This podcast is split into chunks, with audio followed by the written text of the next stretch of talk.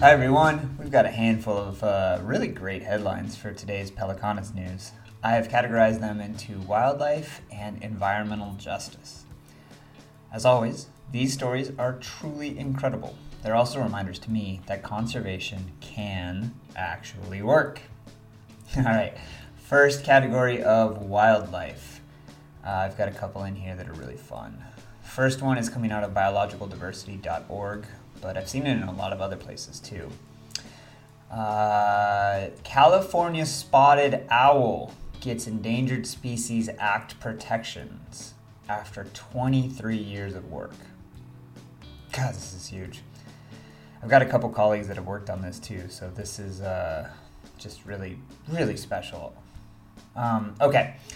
The U.S. Fish and Wildlife Service announced that it will protect the California spotted owl under the Endangered Species Act. The owls have seen their numbers dwindle because of logging and climate change, among other threats. The proposal would list the owl's southern and coastal population as endangered. The Sierra Nevada population would receive threatened status, but a 4D loophole would exempt many logging operations from having to comply with the Act's rules, which is ridiculous, but I get it.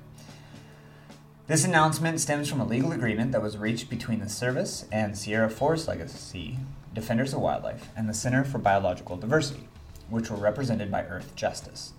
The lawsuit sought to push the agency to recon- reconsider its 2019 decision not to protect the owl. The decision marks the culmination of more than 20 years of ad- advocacy by environmental groups to achieve protections for the owl to address its rapidly declining population. The California spotted owl is one of three spotted owl subspecies and the last to be t- protected by the Endangered Species Act. The California subspecies of spotted owl lives in mature and old growth forests in the Sierra Nevada and in the mountains of coastal and southern California. Its habitat is under serious threat from current logging practices and climate change, including increased drought, disease, and more extreme wildflowers, fires. uh, habitat destruction is the number one driver of global biodiversity loss. Second news stories coming out of The Guardian. Arizona Aquarium welcomes endangered African penguin chicks. An aquarium in Arizona has welcomed three new arrivals in its population of endangered African penguins.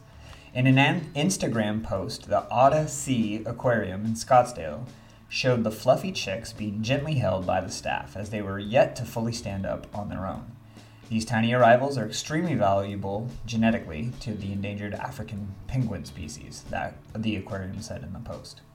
The successful hatching of these three chicks supports the goal of building healthy genetic populations within zoos and aquariums. The population of the only penguin species found in Africa has been experiencing steep decline, numbers decreasing by more than 95% since pre industrial times and there are 40 African penguins at the Scottsdale Aquarium, which has reported 13 successful hatchings. Wonderful bird story, wonderful rewilding um, story, which I hope that we hear much more of. And if you are interested in hearing more about how to restore bird populations, I would highly recommend you listen to our um, Possibilists episode uh, talking about parrot recovery. More bird rewilding news.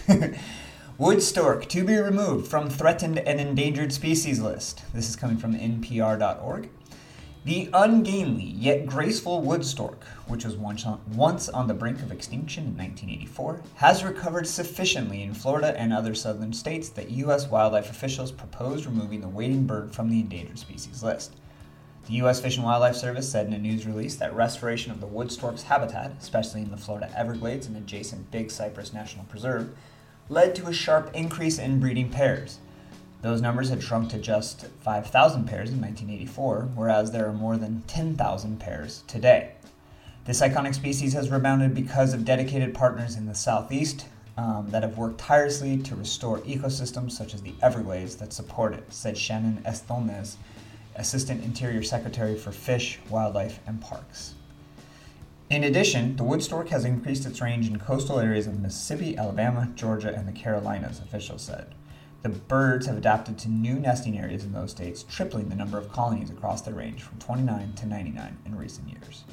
Here we go into our next category of environmental justice. Got two stories out of here, both pretty remarkable. First one is being covered by thehill.com.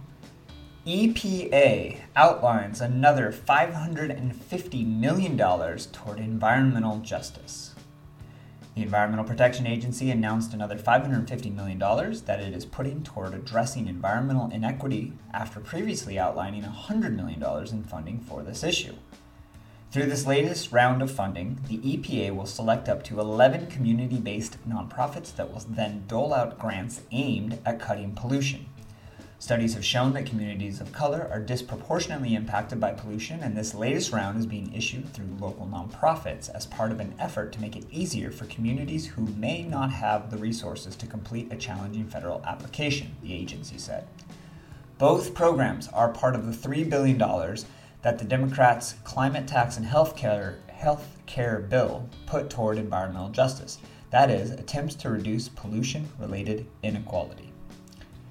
Thanks to President Biden's historic investments in America, including the largest ever investment in environmental justice, we are removing barriers and moving faster to deliver this unprecedented relief to the communities who need it most. EPA Administrator Michael Regan said in a written statement. Fantastic. The next story is out of the LATimes.com. Um, this is very, very interesting. All right, the title, the headline of the, the story is He ran the NAACP. Now he's leading Sierra Club's fight on climate. The Sierra Club, Oakland, California based nonprofit, has grappled with the legacy of its founder, John Muir. Some Sierra Club members and staff describe Muir as blatantly racist, and others reject that narrative as wildly overstated. Additionally, the, cl- the, club was roiled by allegations of workplace discrimination and harassment and by frustration among volunteers who said its national leadership was determined to strip the autonomy of local chapters. Amid those debates, longtime executive director Michael Brune resigned in 2021. I hope I'm saying his name right. Now, Ben Jealous has stepped into the fray, and he's got an ambitious agenda for tackling the climate crisis. Jealous started last month as the Sierra Club's seventh executive director. He's the first person of color to lead the 131 year old organization. He's got a unique background, having previously run the NAACP, the nation's largest civil rights group. In a recent interview, Jealous said he's eager to keep making the Sierra Club more diverse and to focus its energies on social injustices injustices that are worsened by climate change and, at times, make it harder to fight climate change. In his first blog post on the club's website, for instance, he decried a planned freeway expansion through black and Latino neighborhoods in Milwaukee, saying it would fuel greenhouse gas emissions and air pollution and continue a history of racist urban planning. Part of his plan for the Sierra Club is beefing up staffing in places facing the greatest environmental injustices.